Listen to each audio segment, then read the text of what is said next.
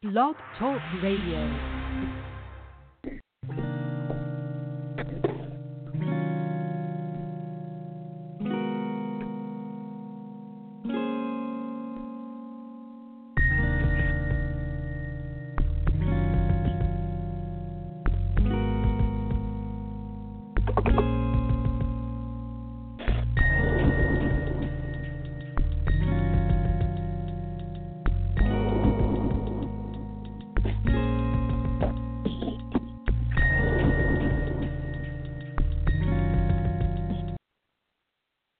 Good afternoon, and welcome to another episode of Sound Heart Radio. Jesus is the only mental health expert. Worldly experts indeed have no answers. And the reason why I chose that provocative title is because uh, this afternoon, I am dealing with a highly provocative and important topic. We read in the pages of the Gospels about the person of Jesus and his public ministry. Indeed, his public ministry is summarized for us in the Gospel of Luke. And so Luke writes uh, these very important words to us about the the public ministry of Jesus and what he had uh, come to accomplish on behalf of mankind. And so I'm going to be reading from Luke chapter 4, beginning at verse 16. And here we read, that Jesus was in his hometown of Nazareth. And he is in the synagogue, and he's going to be reading from the scroll of Isaiah. So we will uh, begin at verse 16. Quote, And he came to Nazareth, where he had been brought up. And as his custom was, he went into the synagogue on the Sabbath day, stood up for it to read. And there was delivered unto him the scroll of the prophet Isaiah. And when he had opened the book, he found the place where it was written The Spirit of the Lord is upon me, because he hath anointed me to preach the gospel to the poor. He hath sent me to heal the brokenhearted, to preach deliverance to the captives, and recovering of sight to the blind to set at liberty them that are bruised. Verse 19, to preach the acceptable year of the Lord. So we have in verse 18 a summary of the public ministry of Jesus. And it is interesting that Jesus read from the scroll of Isaiah, which, which some scholars have called the fifth gospel. And Jesus, here in verse 18, speaks of the Spirit of the Lord, the Holy Spirit of God, who uh, Luke calls in uh, the, the book of Acts the heart knower, the heart knower. In the Greek, it is one word heart knower kardiognostes is is the Greek word that that Luke uses. And here in verse 18 also Jesus speaks of his anointing. And the anointing is for what? It is to to herald the good news. To herald that is to proclaim the good news. And it is interesting that nowhere in this gospel does Jesus, in this verse, does Jesus state that he had come to merely give superficial, symptomatic help to the human condition.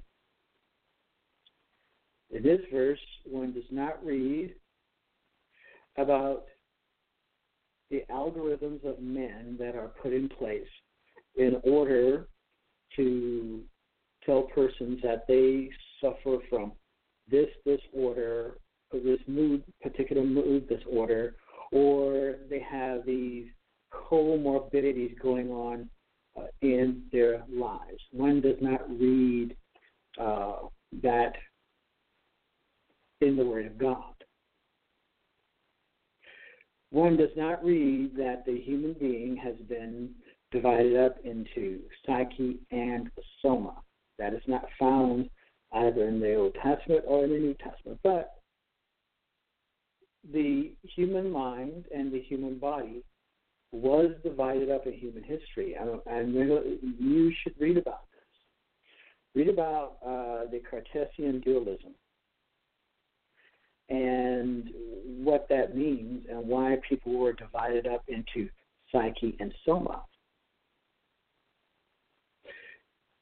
In the Bible, one does not find this dualism. One finds a, a unitary understanding of persons. Now, there are those who say that this unitary understanding of, of persons go back to Hippocrates, and it goes far beyond, and it, this is much older than Hippocrates. But understand what is going on.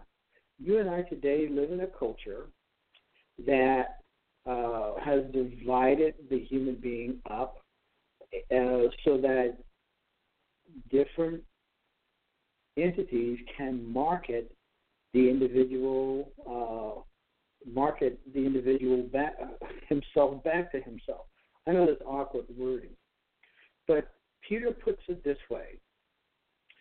Peter writes, "They will make merchandise of you." Please read "One Dimensional Man" by Herbert Marcuse. One Dimensional Man by Herbert Marcuse. Please read that book. Also, please read the uh, the True Believer by Eric Hoffer. I want to give you some understanding about what I'm talking about.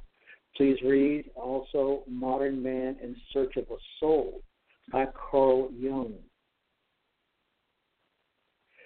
So we live in an environment in which the human being has been politicized from cradle to grave. The human condition has been politicized in order to be exploited. Peter said it appropriately. They will make merchandise of you. And so we live in a culture, in Western culture, wherein the human being has been uh, given over to certain conditions, and these conditions have been fabricated by men. And people have been told that they all have these uh, conditions going on in their minds or in their psyche, and that is the only way to alleviate some of the symptomatic uh, issues is to put individuals on medication. Now, uh, these opioid based uh, concoctions do certain things to the human synapses. So these things extend what is going on with people because they can create certain deficiencies, certain neurologic deficiencies within a person. Understand that these chemicals are given to people in order to keep them dependent. They're not to set them free. These individuals are never given the understanding that what they are experiencing may be spiritual.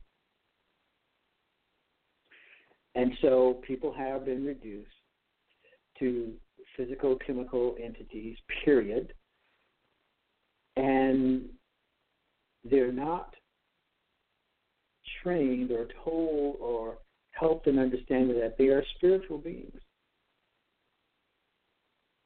Now, we know from different studies that most people who have certain conditions that uh, they are said to have by the experts recover on their own. Most people recover on their own. Uh, human beings have a built in ability to come back. We say, we call this resiliency, to come back from, from traumatic experiences. And I've seen persons who have come, uh, who have sought to medicate themselves uh, with street drugs, with sex, with alcohol because of their current problems. But when these people have a genuine encounter with the Christ, He changes their lives. These persons are set free from a myriad of what we call addictive behavior and uh, understand that I spoke to one so-called medical expert who said, "Yes, we we only medicate symptomatic behavior because they can't go any further." But God's word does. The Spirit of God, the Spirit of the Lord is upon me, because He hath anointed me to preach the gospel to the poor. That is, those who are oppressed, those who are disillusioned, and it, those who are in fear. And so it generally speaks to those who are cowering in fear. Cowering in fear. Because he goes on, he has sent me to heal, to heal the shattered in heart Notice that.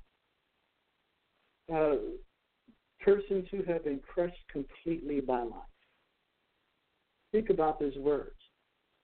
He hath sent me to heal the brokenhearted, to preach deliverance to the captives. Well, in the Greek, that literally means to herald forgiveness to the captives. Now, this word captives is very important and this is my definition of addiction. And uh, I've not found anyone any uh, definition better than this because the word here for captives is from a word which means uh, to be uh, taken in war at the point of a spear. Is not this a very powerful definition of addiction? To be taken in war or to be taken captive in war at the point of the spear. Jesus releases our captivity. Jesus sets us free. I read one testimony today uh, on Facebook. This young woman had been taken at the point, had been taken, made a captive uh, by crack.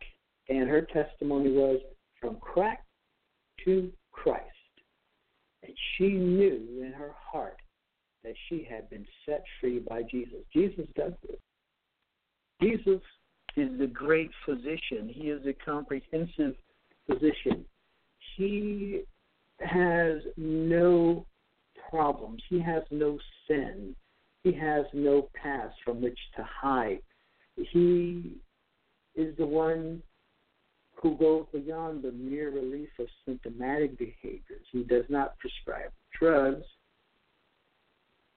He wants persons to come, persons to come to him in order to have a real relationship with him. Therein, they will discover meaning for their lives through the person of Jesus. Good afternoon. My name is Dr. Josiah Rich, and God bless you.